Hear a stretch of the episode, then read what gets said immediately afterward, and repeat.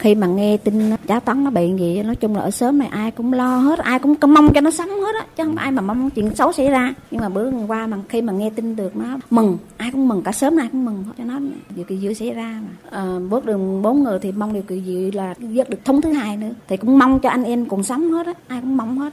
Đây là niềm vui của những người dân xóm nhỏ nơi anh Hà Văn Tấn, một trong bốn lao động được tàu đánh cá Bình Định cứu vớt sau 9 ngày đêm lên đền trên biển. Mấy ngày qua, chị Trần Thị Hằng, vợ anh Tấn, mất ăn, mất ngủ. Tối về, chị và ba người con cứ nhìn nhau khóc thâu đêm. Vì gia đình nghèo, sợ vợ con đói khổ nên anh Tấn thường xuyên đi biển để vợ có tiền nuôi con. Chị Hằng giải bày. Cuộc sống bây giờ nó bất quả quá, mình đi làm thêm kiếm ăn vậy á, đủ thứ công chuyện tiền hết á, dầu nhờ ổng xin nghĩ tới ổng đồ con kiến thấy tậu quá. Dạo nhiều lúc chúng không có muốn sống, còn nghe tin chúng mừng, có nhiều người tới đồ nói yên tâm rồi gì, vậy muốn muốn trở về con kiến đồ chúng mừng đồ. Còn chị Huỳnh Thị Thu Tuyết, nhà ở tổ chính khu phố 6, phường Phú Tài, thành phố Phan Thiết, như người chết đi sống lại khi nghe tin chồng mình là anh Trần Theo, một trong bốn lao động biển được cứu vớt. Đây là điều kỳ diệu mà chị Tuyết không dám nghĩ tới, bởi đã 9 ngày qua không có tin tức chồng. Chị cũng đã nhờ thầy về lập bàn thờ để cầu vọng. Rồi mới chuyện qua đây rồi cũng nghe tin rồi nói cứu vớt được bốn người tàu trên thuyền của anh Toàn đó. Rồi cũng mừng quý quá rồi cũng mới về bàn thờ chuyện qua. Đội biên phòng cũng lên đây cũng nói là xác định là chồng em còn sống vậy đó. Mừng hết lớn luôn á. Quý quá rồi chuyện qua giờ trong số 15 thuyền viên trên tàu BTH 97478TS mất liên lạc 10 ngày qua, có 4 người thân của ông Nguyễn Thanh Là, ngụ ở phường Phú Tài, thành phố Phan Thiết, bao gồm ba người con trai và người em ruột. Những ngày qua, ông rất đau khổ vì tàu đi biển quá lâu, không thể liên lạc được.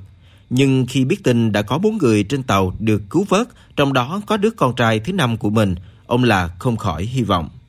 Không ăn được mà không uống được luôn, mà ngủ cũng không được luôn rất đau khổ trong ba người con một thằng em ruột ấy, rất buồn nhưng mà một tia hy vọng nghe được biên phòng có nói rằng là giúp trong đó sống có bốn người mà có con ở đây thằng thứ năm nếu điều vậy tôi tin tưởng rằng trong bốn người đó có một người nào mà đủ bản lãnh có thể là tỉnh táo có thể là mượn ờ, điện thoại của ai có thể gọi người thân người ta biết người ta bớt lo lắng trong số 15 ngư dân đang mất tích có 11 người đang cư trú tại phường Phú Tài theo Ủy ban Nhân dân phường Phú Tài, hầu hết gia đình các ngư dân đều có hoàn cảnh khó khăn.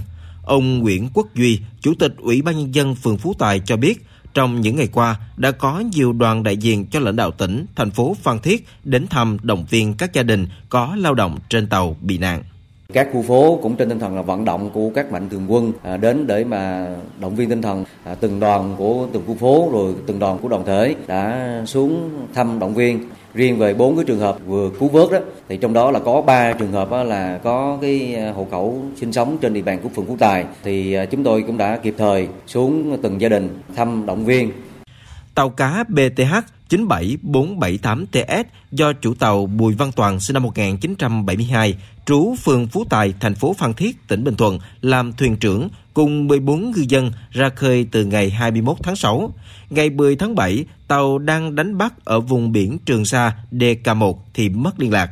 Lúc tàu bị sự cố, các lao động chia nhau xuống hai thúng chai, một thúng 7 người và một thúng 8 người. Tàu cá BD 96935TS phát hiện một thúng chai, trên đó có 4 người còn sống, 3 người chết đã được thả xuống biển.